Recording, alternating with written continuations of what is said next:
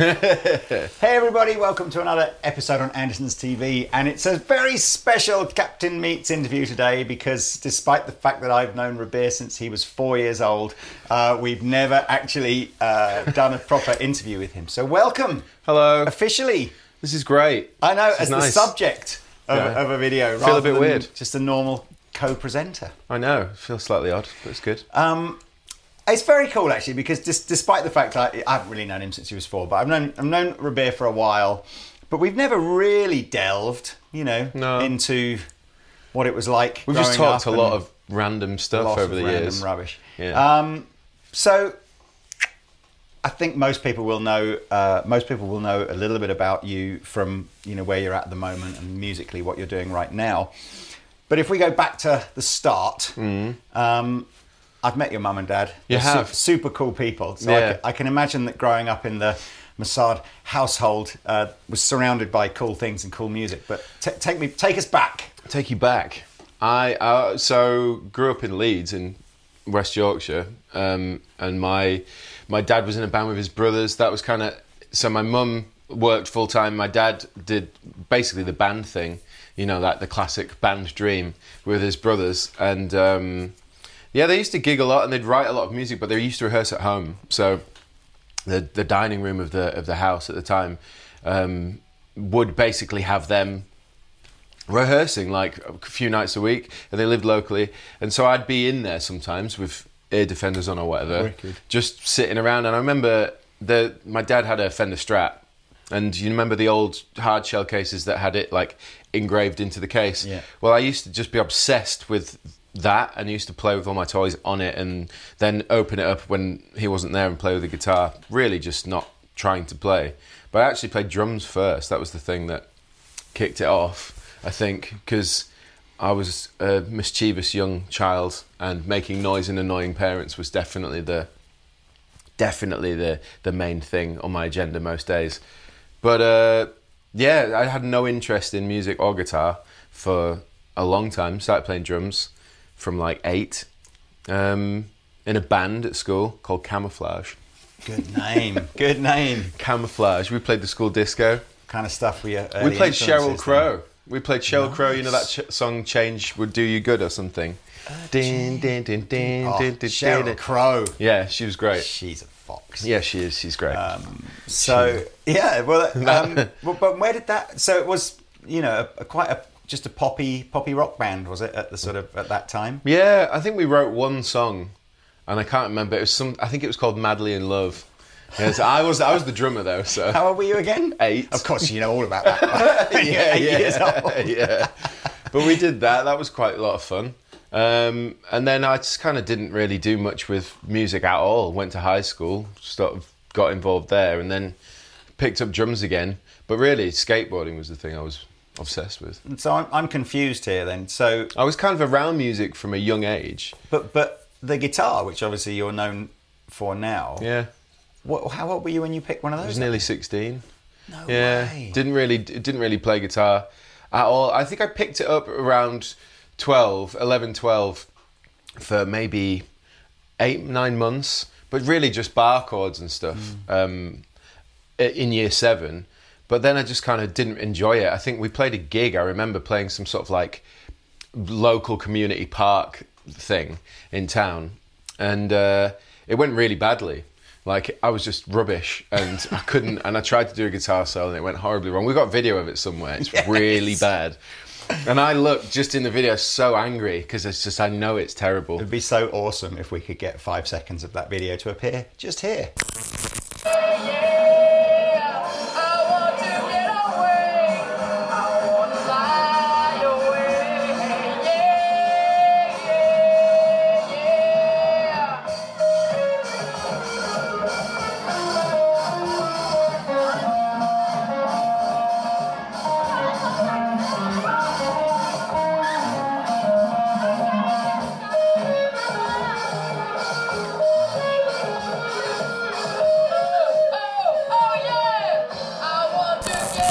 Well, that was terrible, and so I think that put me off. And drums was more fun still, and then skateboarding took over my life. To be honest, for for quite a few years, and I I did you know there was a, a year where a few competitions were entered and things like that. So I was really into it, and then I snapped my ACL, um, which put me out of action completely from drumming as well, because I had to have like a brace and Yeah. crutches and all this rest of it, and. Uh, I think through boredom and not being able to do anything musically, picked up the guitar.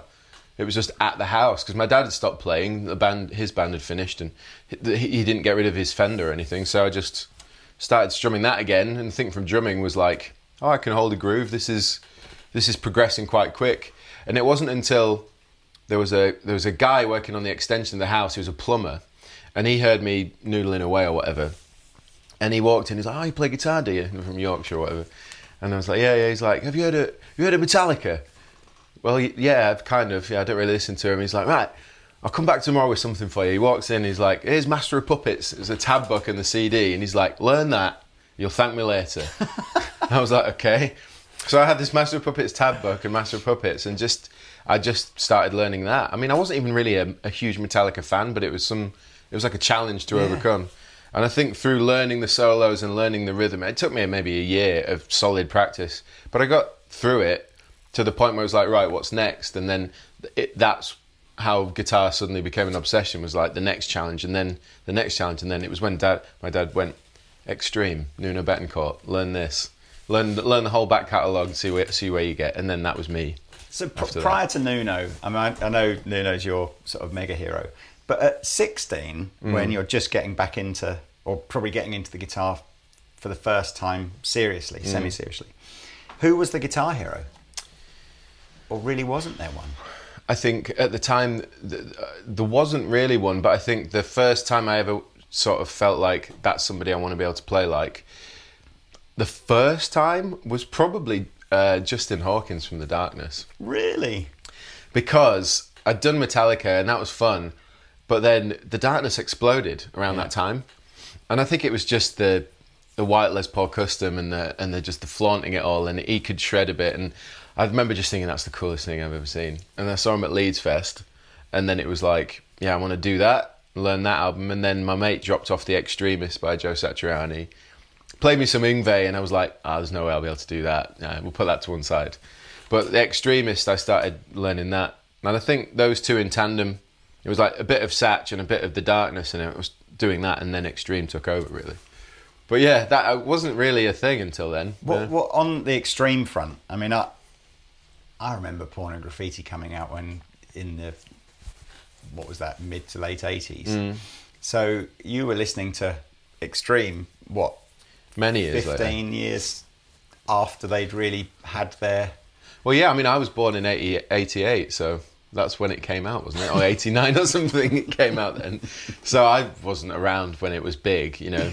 And I think, because my dad was into it, he used to put it on in the car when we were young, before music. huge. Rest in Peace was the song from Three Sides to Every Story that he, they played it in his band and they were really into that particular song. And um, I think that that album is much bigger for me, Three Sides, but Pornograffitti was obviously huge.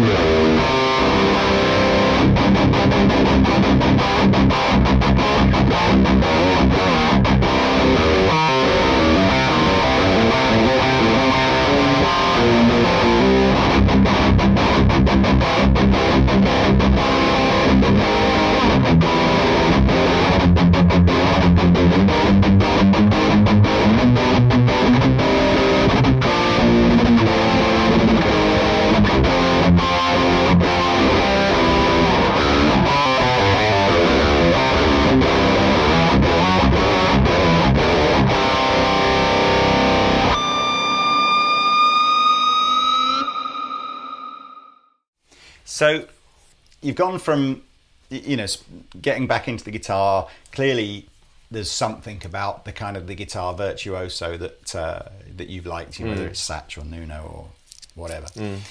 Um, when did it feel? You know, when when did w- were you in a place where it was easy for you to, to join a band? I mean, I know Ben and Dave are, are old friends of yours. Um, so was it was that just a natural thing, or did you you know did you have to sort of audition to be in other bands, or what was the? I, I I had a couple of friends at school that kind of took an interest in it. There was, there was a guy I used to skate with a lot, Ross Brabiner, and um, he got into he really liked Blink One Eight Two. Okay. And at the time, I, you know, I liked them as well from skating, the skater punk thing.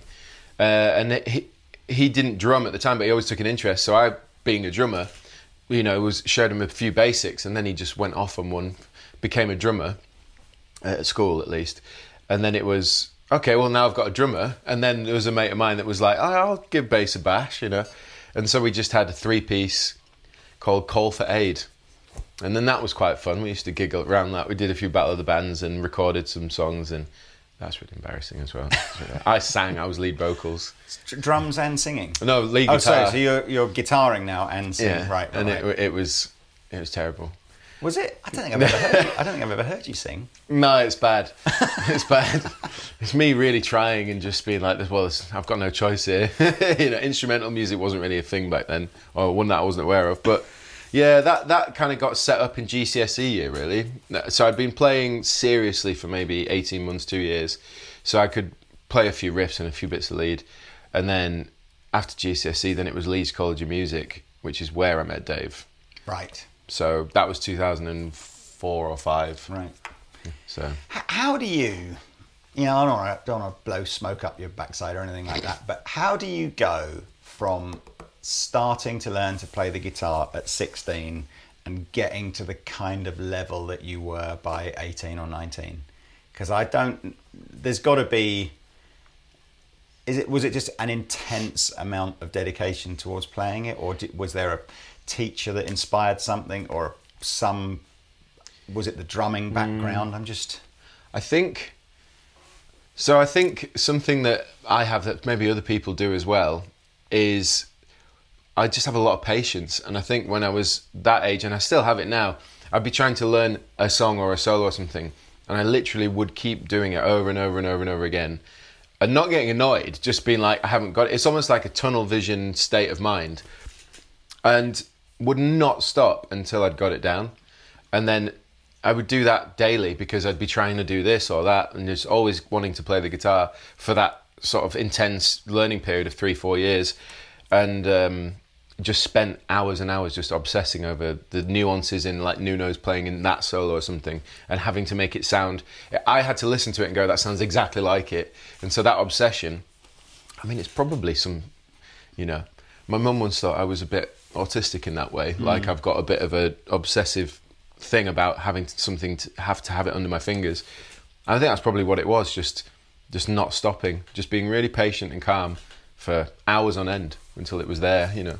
I wonder. I wonder if that's something that maybe the fact that you were a slightly later adopter of the of the guitar almost helped with. You know, but Yeah. if you'd have been eleven or twelve, maybe wouldn't have been able to. Might have lost interest a bit Yeah. more. Yeah. It's- And were you were you trying to do it from here, or was I'm trying? You know, this sounds awful, really, doesn't it? But uh, was was YouTube even a thing then? No. no. So you you No would have to Google do it- video, no YouTube. So you get ta- tabs and listen to the music. Really, is I, I get. almost exclusively put the CD on and then rewound it and would listen. And I think that's been a huge help for me as a guitarist since then, mm. is listening to something and then sort of transcribing it with my ears and working it out. It's just been super handy for.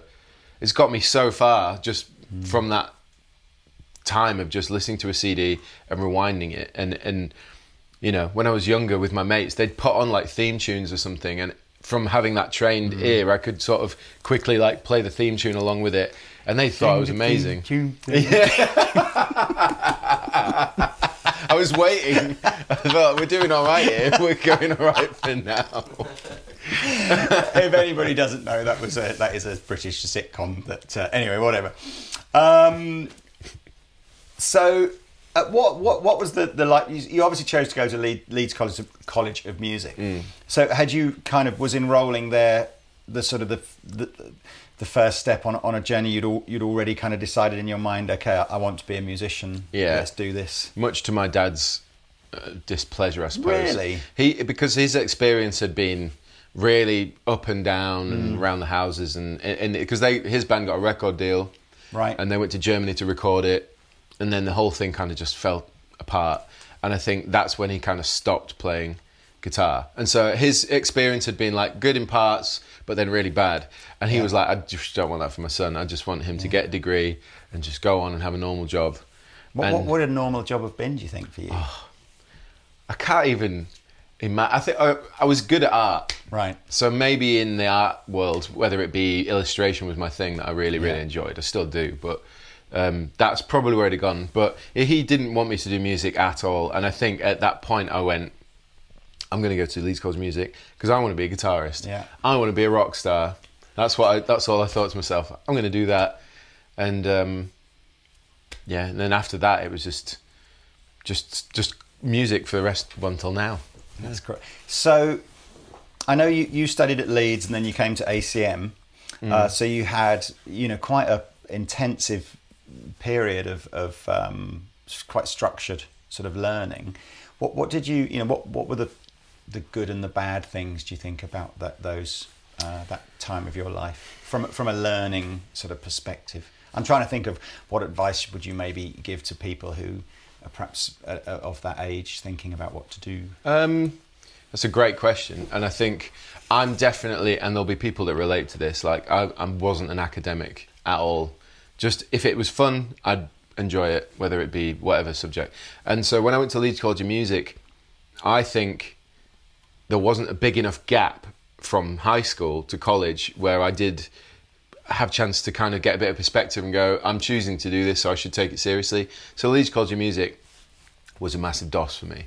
I just I just went there and I didn't focus. I just messed around, played loads of guitar, met Dave and did a lot of jamming, but I just I barely passed. Right. And then and I think it really annoyed me actually after I'd finished because I was like that was a waste of opportunity. And then after that, we we moved into a house together as the band, and we worked full time for four or five years. So from like 2007, six till 2010, you know, me, Ben, and Dave, and Charlie, the singer in the old band, we lived in a house together and worked full time. So I was like, I worked at Bradford and Bingley in debt collection. I didn't. So it was a four-year gap between finishing Leeds College Yeah. of Music and going. So what's that? You finished Leeds at what eighteen or something, and Yeah, then yeah. didn't start at ACM till twenty-two or something. yeah, yeah, something like I that. didn't yeah. realise. So okay, so you had four four years of the real world. I worked in worked full time jobs, debt collection. I sold stair lifts to cold calling stair lifts, you know, and old people that can't really hear you, you know, bless them, Oh, no. and you're like shouting down the phone. you actually in the training had to say it in a certain way, the way they made you say stair lift and things like that, you know. It was bad.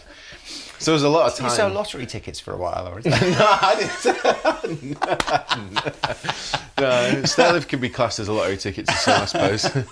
it's, uh, but yeah, that was rubbish. and, and did that did, that period in your life just utterly reinforce your desire to make a career out of music? completely because you you know we gigged the weekends and we lived together. It was like living as students, but Mm. you didn't have all our friends were at uni after college, and we we'd go and visit them in Sheffield or Manchester and be like.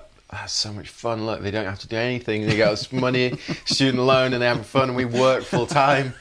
Be in the office for seven, eight. Was horrible. So I think Ben was the first one to go. I just can't do this anymore. I, I'm. I I have to leave Yorkshire. I'm going to ACM. Right. And I think that sparked panic in all of us because we were so attached to the band, especially me. I was like, I don't want to not play with Ben and Dave, especially mm. because, you know, we, we had chemistry. So I was like, all right, well, I'll go then. And Dave was like, well, I'll go then. And then Charlie the same. So we all enrolled, we all got in, and we all moved from Yorkshire down to Guildford in 2010. And that's when, going back to your question, at that point I was a bit older, a bit more mature, a little bit, and I was going right. Well, now I've got an actual loan. I'm taking money out. You know, back then it was three thousand six hundred quid a year. So it was still a lot of money, and I think I just went right. Don't mess this up. Mm. Of course, that's when I met my girlfriend Hannah. So that's stopped going in after that for quite some time. But in that three years. You know, I d- and I got my degree. Yeah. But in that time, that's when I met Rob. I met him in the in the beginning of the second year. Met Rob, met you, and then Well- suddenly, I think this is a freaky, freaky quirk of fate, and I don't know if I've remembered this properly or not. But, but literally, was that time that Ro- that when you were working in the Stoke and Rob and I went in there to get a pizza for lunch? Was that the first time that? yeah, I mean, you should tell that story because I just think that that's just like you know, that is a million to one. So the only reason that I know Rob at all before that was going my obsession with Nuno. Like, I used to look up N- N4 guitars on mm-hmm. YouTube because YouTube had just been a thing. And I found this Python skin N4 that was like a limited run. I was like, oh, so cool. Went on, there's this dude with a ponytail, glasses, and a big beard, burly, jolly guy, shredding away. I was like, he didn't quite play He Man Woman Hater right. I'll let him off. He's all right. In this video, I was like, that's a really cool guy and uh, you know his laugh is Yeah. so distinctive. And, re- and anyway, that had sort of I remember that, and I actually ended up having a big keyboard warrior fight. Before I had YouTube, I had a troll account back then. Shouldn't know if I should be saying this online. I had a little troll Oh, account. man, they just gone down in my estimation. so. yeah, it was it was it was mainly for people that were being trolls that I would troll them. Right, okay. So you're like troll hunter. Yeah, the the account was called Your Mum Has Balls. I bet I could probably still find some stuff. I deleted the account. yeah, it definitely did. And I used to, and there was a guy that was trolling Rob in this video, and I went on and trolled the guy. I was, you know, like defending Rob, even though I didn't know the guy or anything about him. But that was my thing. There's probably someone watching this that was like, "I've been trolled by me, you." yeah. yeah. yeah. And uh, anyway, so when he walked into the pub, he didn't have long hair. He'd shaved it all off. He was wearing like a s- like a one of those khaki green safari cap hat things. he? Just classic Rob. Yeah. You know, apparel. Anyway, he he chuckled to himself and I went, "Now that's what flicked it." I went, "You're that guy from YouTube, aren't you?" He's like, "Yeah, yeah." I was like, "Yeah, yeah." yeah. I've seen you play an N4, and he's like, "I remember that." Blah blah blah blah. And then I don't know why, but something in my head went, "You should ask him if he wants to jam." In my head, so I went, "Do you want to jam?" He's like, "Well." Do you play guitar? Like, oh yeah, sorry, yeah, I play guitar. And it became this kind of. He went back outside with his pizza that day at the Stoke, and there was a bunch of guys that had. So I'd been at a house party the week before, got really drunk, and there was a jam going on in the lounge of this house party, and I went in there and I just shredded my like to my heart's content. And those guys were at the party, and they'd remembered that and told Rob when he went outside and went, "Oh, that guy was at a house party last week. He's really good or whatever." He came back in and went, "Yeah, I'll give. We'll have a jam. You know, you've come really highly regarded from those guys out there. Yeah, give me your number." And then, and then he went, "I'm doing a festival in of this month. Do you want to play guitar for me, Monkey Fest? And do you have a drummer and a bass player? Yeah, I live with drummer and a bass player." And then after that, and then it was the following month came t- down to sticks with you and Lee, uh, with and Rob and did Whammy DT was the first video. Was it really?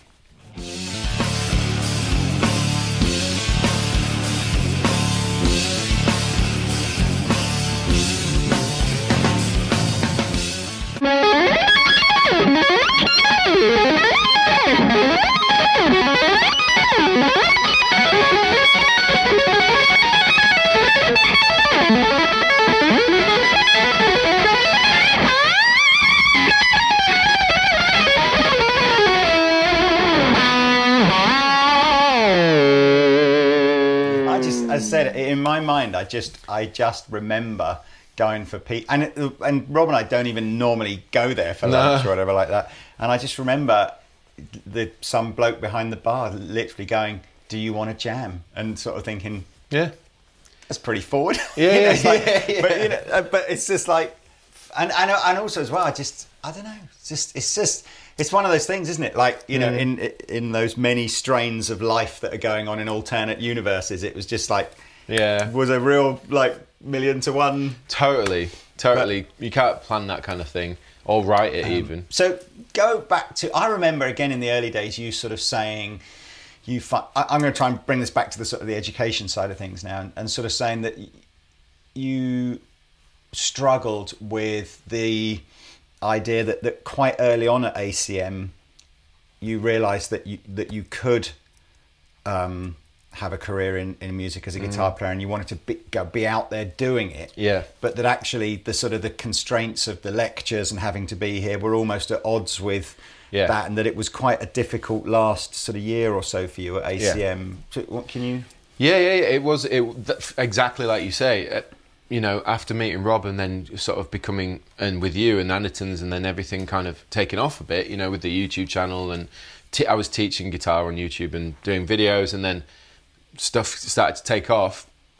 I was in ACM a lot less, and and then I got in that band with James Toseland, mm. and then that took off because he was we were in the studio for a while, and then he wanted to start touring. So I was in ACM a lot less, and that was in the final year when the dissertation had to be in, and that was really difficult because, well, my experience of that, and to all those that are watching that are in that position, like totally if it's a great opportunity you really need to weigh it up. Because at the time I really didn't know. And the guy at ACM uh, my course leader said you know it's going to be fine but you just need to make sure that you do balance it because otherwise you won't be eligible to pass or whatever unfortunately when I handed my dissertation in this course manager changed over and the guy that came in just decided that it wasn't acceptable and so my dissertation was capped at a pass because I was away on tour a bit too Yeah, much Yeah. but that being said, I think if you if you can weigh up your opportunities and see if it's worth actually going and doing that tour rather than finishing, I, I mean, I'd probably say get a degree. Really? To be perfectly honest, yeah, because it's easy for for, for someone like uh, people like us to go, yeah, but you know, we work in this all the time, right? Uh, But I think for for a lot of people, trying to get into either the session world or your band to be signed or online stuff like YouTube, they're very hard. All three of those things are really hard to, to achieve. So realistically, if you want to stay in music, you're either going to be doing function gigs, teaching, um, and you might find a break at some point. But those are the, that's the reality of it, right? So having something like a degree in the musical area of things, whether it's guitar production, whatever, I think is a really valuable thing to have because then you can at least prove that you're more qualified than Joe Bloggs over there that never did that, but is you know. Gosh, that, that's a tricky one. I can't. I'm. I can't remember who it was that I was doing an interview with. Another, an, an older guy, but again, his, his advice was almost kind of the not the opposite of that, but it was like he'd taken a very selfish.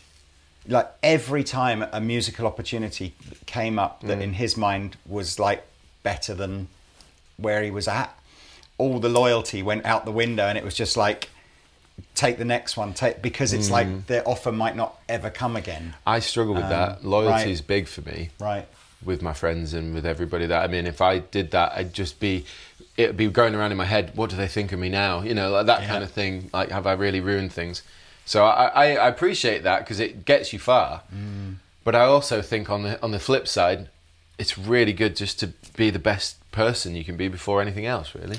Life advice. Like if I was a, if I was not a nice guy you wouldn't want to work with me would you? No I, i'm not i, I don't I'm mean that he was not suggesting yeah. be a nasty guy but but take the view that you know if you're if you're in a band that's here yeah and another band that's here goes do you want to be our guitar player Yeah.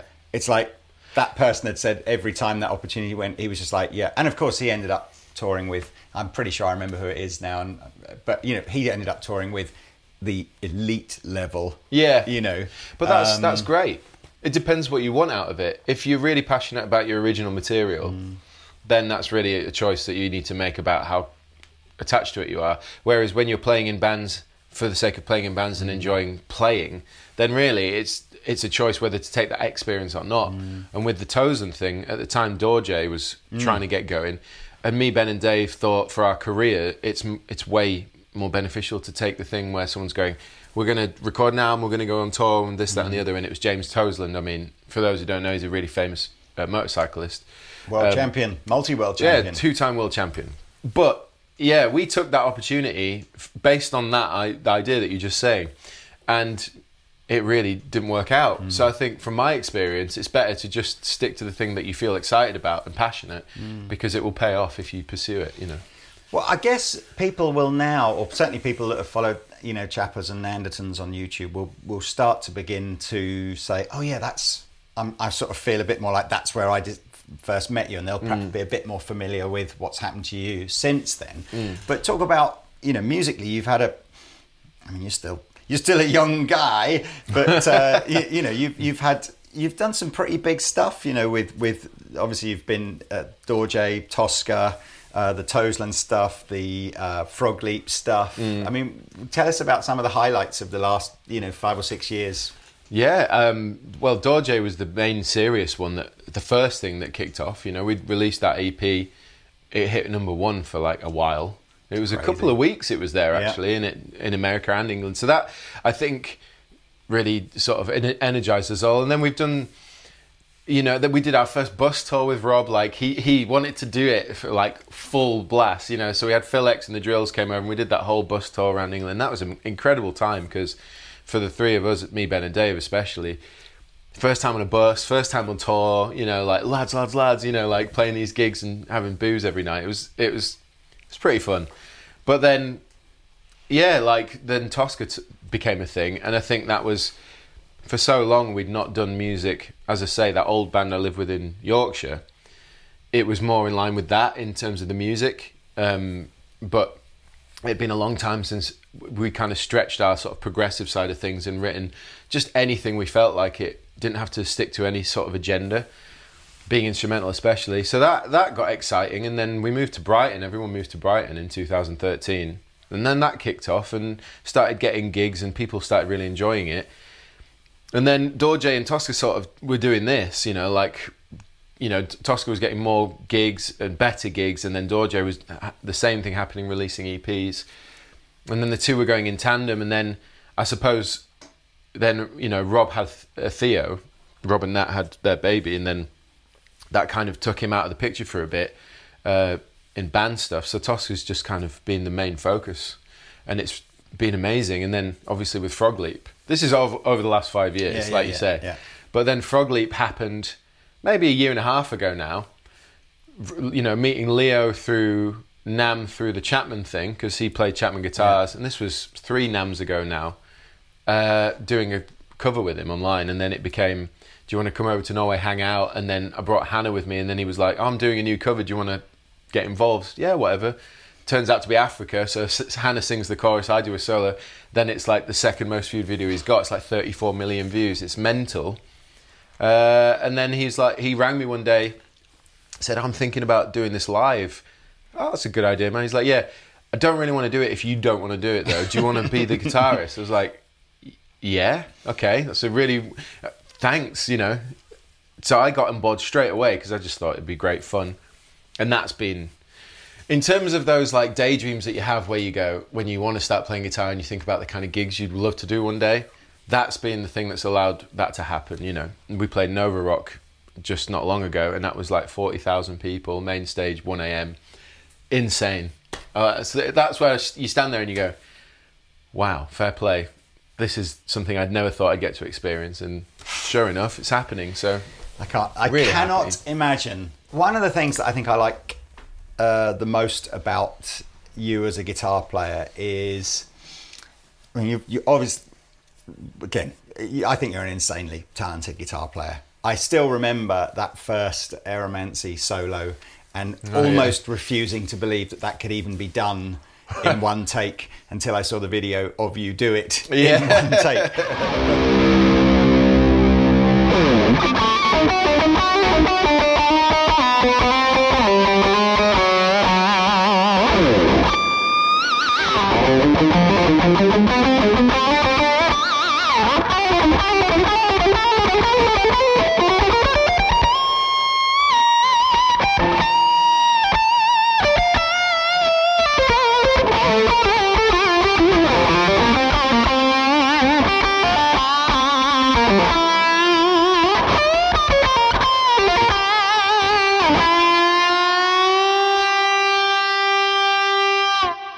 I do love about you is you're you're quite a serious gearhead in the sense of you take a lot more interest in what it is about the gear that creates the soundscape that you're trying to create. Uh, p- particularly, probably on the Toska side. Side. I mean, obviously, Toska being the instrumental band, you know, it's it's much more than just you know playing guitar. Yeah, yeah, it? It's yeah. creating a creating a soundscape, for want of a better word. But so tell us about the gear journey and what what is it that has always piqued your interest about equipment? Well, I mean, I honestly didn't, genuinely had no interest in the gear I used before I got involved with Rob and oh, met you right. guys and stuff. In the sense that I didn't even know what a valve amp was two years before that. I had played a Marshall DFX, mm-hmm. like one of those little two two twelve combos, and that I was like, it's the best sound ever. Honestly, you're not gonna. And my mate had got a 50 watt Mesa rec, Recto, and he and I'm like, yeah, but it's 50 watts. Mine's 100 watts. It's to be great. Like, so he was like, yeah, all right, bring it over. And that was my introduction to valve amps. Like, he turned his up to one, and mine was on like six, and it just wiped the floor with it. And I was like, what is this wizardry? So, so then I bought a valve. I got my JVM, mm-hmm. and so my my rig up until meeting Rob was a JVM 410, which I still have and love, a Boss DD6, a DD7, and a PH2, and that was it. And I had that for years and years and years, and that's all I used. Didn't care about anything else. That sounds very Nuno inspired. Yeah, that was literally it. Just all I cared about. And I was always like, guitar straight into amp. That's all you need. You don't need anything else. Like anyone else that you you don't want your pedals to play for you. That's just nonsense.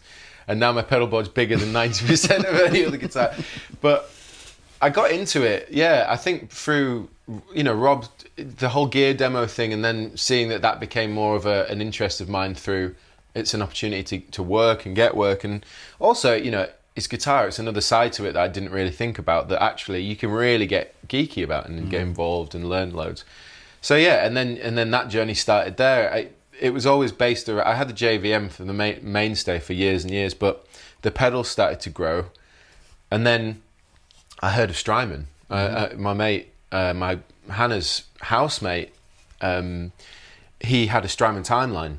And he had it set up in stereo one day, and I came over, and it just, I just heard it as I came through the front door, and went, "What on earth is that guitar sound?" Wandered in, he showed me around the pedal, so sure enough, I used my student loan to buy one like the following week, and uh, Student loans single-handedly propping up most music shops in the oh, UK. absolutely, yeah, yeah, totally do it. If you have a student loan, buy some gear, and uh, then that started it all off, and then it became, you know, and then I got a Mesa Flux drive. I started to realise how different pedals reacted. Rob would give me a handful of stuff like the Buffalo Effects Germanium Fuzz, which I still use to this day.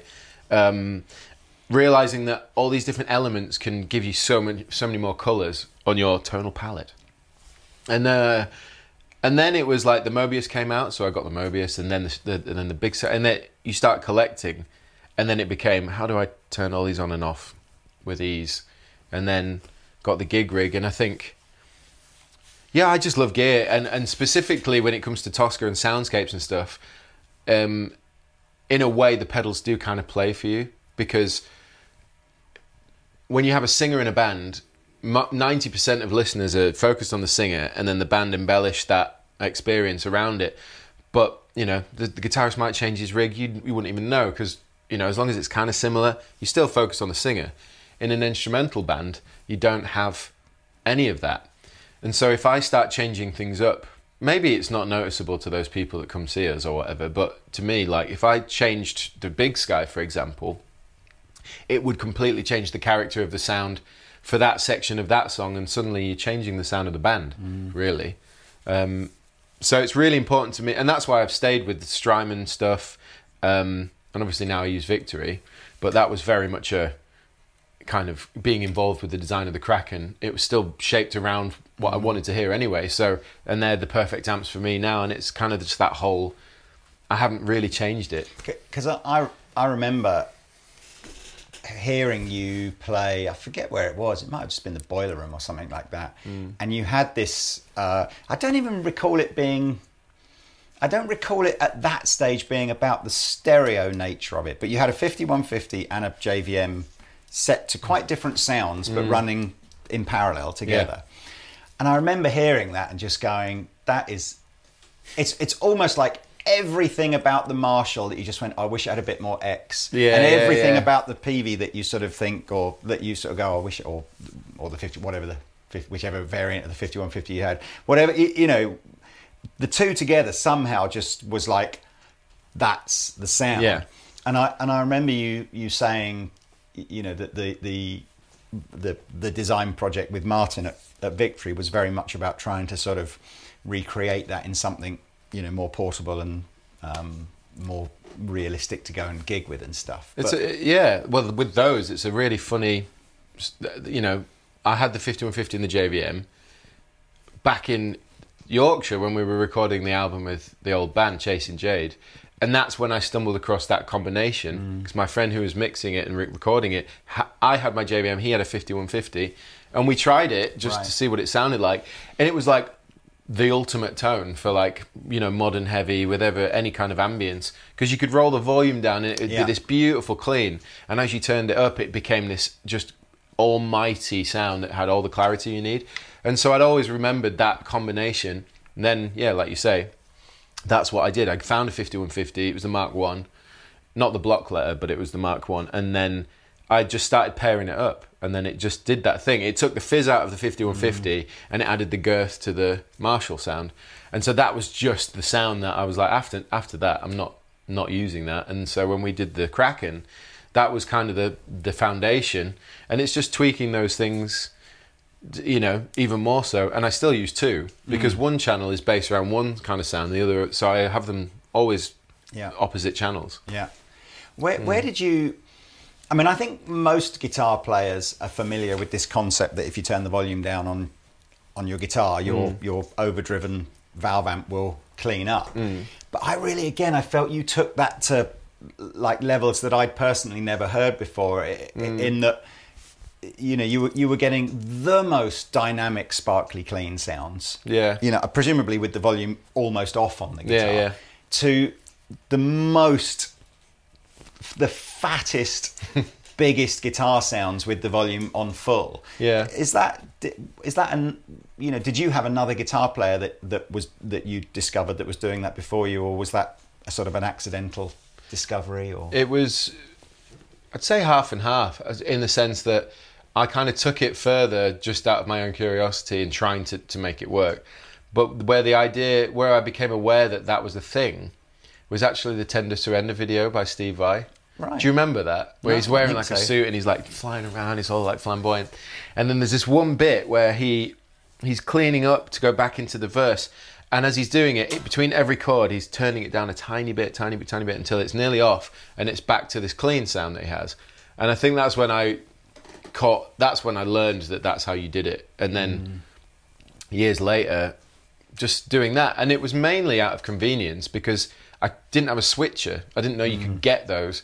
And I didn't have the foot switch, which was a five pin DIN on the 5150, mm. and then the JVM's some other wizardry. So it was way easier just to keep everything on, turn them off manually, and just turn the volume down. I think it's a better sound. I really do. I, I that the the well, I think we should try and recreate it here. But you know, hundred percent. If you're thinking, I, I'd like to hear more about this, go and listen to the launch video that Rabea did for the the Kraken. The very because that there is this.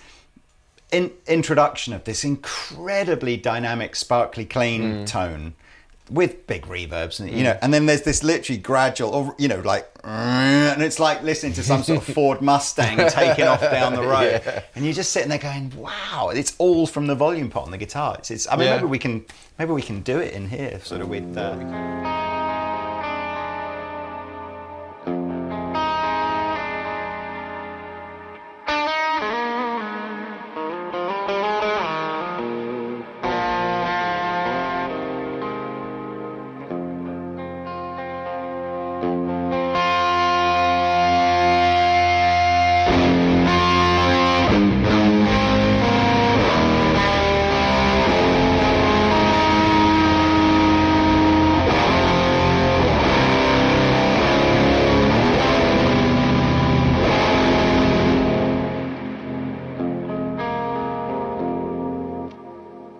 It's so That kind of haunting. I love it. I mean, I think again we, we've got the amps ever so low volume in here. I think It needs to be live. gunned, you, yeah. you would, you'd hear a much bigger. But it just sounds amazing, and that's just using a reverb pedal, isn't it? In, In you know, fairness, that is great. That's a GFI Specular Tempest on Infinity Reverb. It's just Yeah. insane. It's really, really good. I'm gonna I'm gonna loan. That's the one that we have in the video. I'm gonna loan it to Rabea because it, it's like much as I think I'm not. I absolutely don't think that that's better than the than the uh, Strymons, but It has a it's- f- similar vibe to it. yeah, and and it's so much because it's a reverb and a delay in one pedal. It, Hmm. it could take the place of quite a load of pedals Yeah, uh, yeah. on the Strymon board, and it's MIDI and It gets that Anyway, vibe. I'll lend yeah, it to you. You can tell me whether you like it next time I see you. Awesome. So we we talked we've talked a little bit about the the Kraken and the amps and stuff like that, but prior to that. Um, Rob asked you to Yeah. to get involved with, with Chapman, which must have been uh, kind of crazy because you, you've had a Chapman signature series for A long time. a while now, haven't Probably you? way before it was really deserved.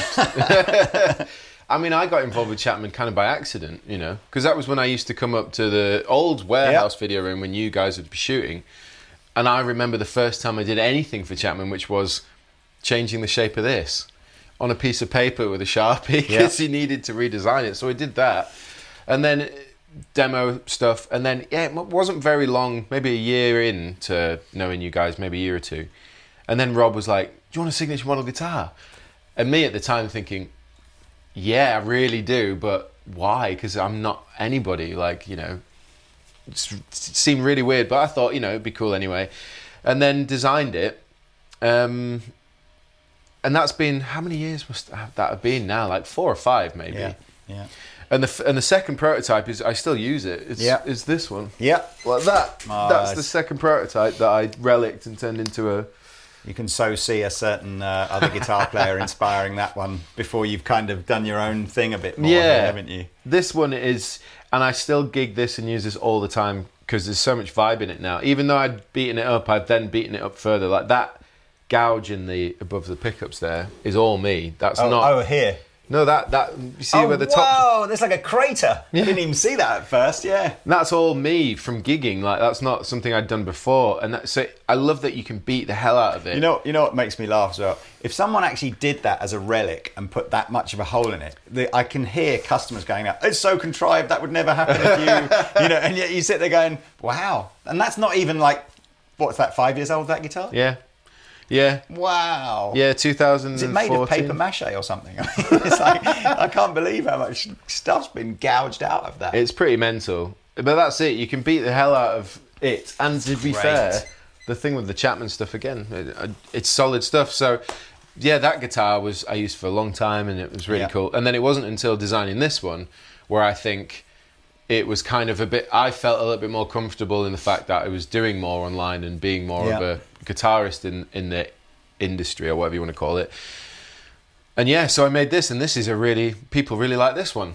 yeah. And this is just one from the shop, but this this one, people, I keep seeing photos of it on Instagram, people buying mm. them and loving them, and it's just mental to I, be I- honest. I remember. I mean, I see a. it- There's definitely two kind of camps for artist signature guitars. You, you've got the artist that wants a signature guitar that basically goes, "Look, I basically really like the stock model that you do, so can you just do it in my color?" Yeah. And hooray! Yeah, yeah, yeah. And then you've got the guys, maybe more like I guess things like the gem and stuff, where where it's much more. You can see the artist has gone. Yeah. Okay, let's let's really look at how we make this guitar to be the best. And this is m- much closer for me anyway to that kind of you know, this was a ground up design Yeah. for you rather than oh, can we just yeah, make that one a funky color? You know, but I didn't want it to be an obvious signature. Mm. The only thing that, if you don't know anything about Chapman or me or YouTube or anything like that, the only thing that would signify that is is the the little logo on the back. Yeah. And outside of that, it's just a guitar that someone might look at and go, "That's a cool guitar. I'd like to play it." Yeah. And I think that's probably one of the reasons why a lot of people have bought them now Mm-hmm. is because because of that. I think it's just a cool, different kind of guitar. It's a familiar shape, but then it's the neck wood and just looks different. You know. you. I like the well, I say I like the fact it's all horses for courses, isn't it? But I like I like the fact that rather than going down the seven and eight string route, which many sort of drop tune players will go down, you stayed with six strings but went down the baritone route. Yeah, because I'm not good enough to play seven string. Like, can't hack the extra strings. Threw me off too much. Uh, but yeah, I did. I I loved six string, and then the idea that you could play so low, but it felt just the same as a normal guitar was really cool to me. Again, was one of those things. Started as a curiosity, became an obsession, and now. Yeah, you can have this in a baritone, and I love it. I think it's just it's a, it feels like a different instrument. Yeah. you write differently, and the kind of stuff you play is different.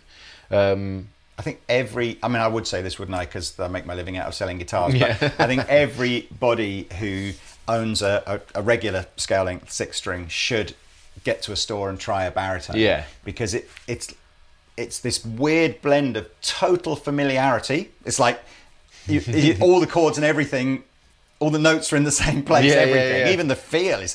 But all of a sudden, m- the musically, you just do everything differently. Yeah, it's a really inspiring. There's a warmth instrument. to it, and it, and it mm. somehow it feel it maybe because it vibrates more on your lap when you're playing too, because the strings are Maybe. thick. I don't know, but it just makes you feel different when you play certain things. Yeah. like you could take any pop chord progression, play on a baritone, it immediately sounds way cooler. play Eagle Eye Cherry on a baritone and see what happens. You'll love it. So let's let's just have a little bit. You, you know, you are very much the modern model, I think, for uh, a, a guitar player that that can financially support themselves. You know, or have a comfortable living from because you know you are going. Okay, yes, I, I want to make my own music, but I accept that that's not necessarily the the, the, the earner that it might have been 25 years ago. Or whatever Yeah, you've you've you- you've cracked this whole YouTube demonstrator kind of thing, or at least you know you're being very successful at it. You've take you've done some teaching courses. Um, you're working with brands in a, on a product development level. So you know all these straws. Eh, Do you- do you think that is that is that the model now for anybody that wants to you know apart from that apart from like that very very very top of the tree Yeah. who, you know who yes out of every 50,000 guitar players one of them will be Steve Vai or Yeah, Eric yeah, yeah. or whatever like that John Mayer um, but you know the next big chunk of the pyramid is going to have to have a multitude of, of incomes to, to make it really work yeah. I, I I fully think. I mean, I can only speak from my experience, but I I feel like nowadays it's really important to diversify yourself.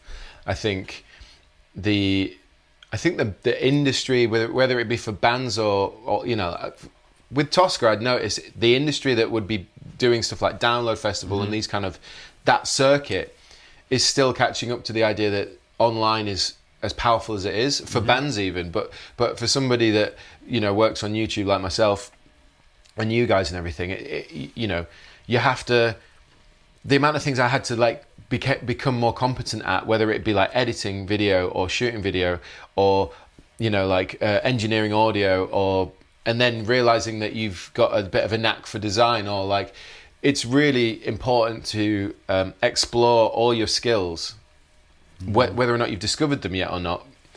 You might be really good with logistics, but you're a, you're a great guitar player, but you might be really good at logistics. Turns out you're really good at being a tour manager. Mm. It's this completely different route, but I think having fingers in many pies is just crucial mm. nowadays because, like you say, it's a very small gr- group of people that get to be in the elite. And you know, life's expensive. It really mm. is. You know, like trying to live and support yourself and be able to do the things you want to do. If you don't want to work a normal job, and it and it is a bit edge of your seat for a lot of years. For me, I was like taking on job after job after job, and not really having a lot of personal life time uh, because I was kind of scared that I'd it would dry up a bit, and then you're kind of like, I don't know what I'm going to do. You know, I'm gonna. I don't. I never want to work in an office again. Basically, like that mentality. So, yeah, it's definitely my advice would be just diversify. Like, try and find as many different strengths in yourself that you can offer. Do you know? Do you know? I think one of the most undervalued skills that you have Is- is knowing how to invoice someone correctly for your services. Really? well, I just like, honestly, not the amount you invoice, just the fact that you send an invoice. Right, It's like the number of musicians that are just utterly hopeless when it comes to finances. You know, just be Yeah. going. I need to send this out, and I need to understand how to do a tax return, and you know all that kind of. It's just. Well, I attempted tax return twice. now my mum does it. Oh, well, at least you got somebody doing it. but she, but yeah, that you learn how to do something and then you just do it. I just do what I was told in that area. Like with the YouTube thing, Rob went make a YouTube channel, make put videos out, mm. blah blah blah, X Y Z. Here's all the bullet points, and I went, okay, I'll do mm. that. It seems to have worked for you, so I'll do the same thing. Mm. And that's my approach with everything. And yeah, someone went, "You need to send an invoice. This is how you do it." All right, fine, I'll do it. I, just I like think you that said. other thing as well, and I, I worry slightly now. I know not just at my daughter's school, but I think schools generally. You know, you you, you, you go, what, what do you want to do? What do you want to do when you grow up? And you, you don't hear, I want to be an astronaut or a doctor or anything anymore. You just hear, I want to be a YouTube star. Oh, You know, no. it's like, oh man, it's like. But I do think, you know, that there is a. You have to accept that on day one, you know that you are doing everything for for free and favors Yeah, yeah, and yeah. just you know there is a journey and i guess for some people that journey might be if you're very very lucky it might be 6 months to a year but you Mm. know more realistically it's 5 years and probably even more realistic than that it just won't happen anyway you know it's just like it'll but but you you absolutely you know everybody i know rob Rabea, all the guys i know and girls that i know who are doing the youtube thing all lived hand to mouth for a number of years before you know there was really enough income coming in for it to to to start to feel like Yeah, I mean, know. like Rob put me up in his flat in Brighton for nearly a year without Mm. paying rent because I didn't have the money to pay rent, and he knew that I was trying to do this job, Yeah. this career. He was already way ahead, Yeah. So he sorted me out. But you know, without that, it would have been really tough at the time to live in Brighton, especially, and and and, and make it work. And that is true. Yeah, you do. You do a lot of stuff for free, so you can Mm. prove yourself, you can prove your worth and your value, and then things start to come. People start to come back, and then you can start saying, Yeah. you know, this is what it's going to cost. You know, Yeah. So look, I've really enjoyed this. It's been, been a fun. fantastic uh, insight. You know, I said even it always surprises me. I can know someone for you know the best part of ten years and Yeah. still go, oh, I didn't know that. um, but where, what does the future look like? You know, I mean, in an absolutely ideal world, you know, do you set yourself, you know, life goals or benchmarks to try and hit, or are you just to see where the, the river get, takes you? You know. I guess a little bit of both, but I kind of know some areas of things. Like, I, I, I want Toska to be able to fill venues that are bigger and better, and be able to tour with those bands that I look up to and play with, like Carnival and Animals as Leaders, and mm-hmm. because we, we sound similar, we can fit with them. Mm-hmm. But I would love to have an experience with Ben and Dave where we can tour like the States, do Asia and Australia. That would be cool. Um, always be creating music and stuff like that. But I think that's the goal there. As a guitar player, I just feel like nowadays I just want to be as well rounded as I could possibly be. So I mm-hmm. can dabble in X, Y, and Z genres because I, I, I just love that. So that's always been a goal is just to progress, but in every area I possibly can as a player. Do you know what I mean? So, what, could we expect like a, a, The- a country album from you in Well- a couple of years' time, or a, you know? I definitely love doing the kind of music like um, you know, like what Snarky do, and like yeah. you know, Lettuce and P- Eric Krasno, and this kind of jam bandy, like soul fusion stuff. Like I, I'm such a fan of it, mm. and I do that in my own time, but it's never what you see on YouTube. Only very rarely does it do do Yeah. I do that. So later down the line, I mean, I love Fenders and Strats, and I'll be playing a blues rig and just ripping it, and that's that's what I'd love to do further down the line when I'm bored of playing really loud, heavy amps with loads of gain. You know, Well, look, uh, I'm whatever, wherever life takes you, there'll always be a place for you here That's to come beautiful words. sleep or No, I appreciate that, or yeah. eat some food or whatever. Who knows? Maybe you know we could resurrect your somewhat disastrous career as a salesman in Andertons. Know? I was so bad at that. it didn't, didn't last very long. No, it was it? about a month, I think, if that. I think I did three weekends. I think so. anyway, um, look, man, thank you very much. It's Thank lovely you. again to have you on in a, a proper format. Um, hopefully, we'll play out with something now. But links below if, if for some crazy reason you this is the first time you've seen Rabea. Links in the description below for where you can find out more. Um, and yes, thank you very much for watching, everybody. Uh, we shall see you next time. Música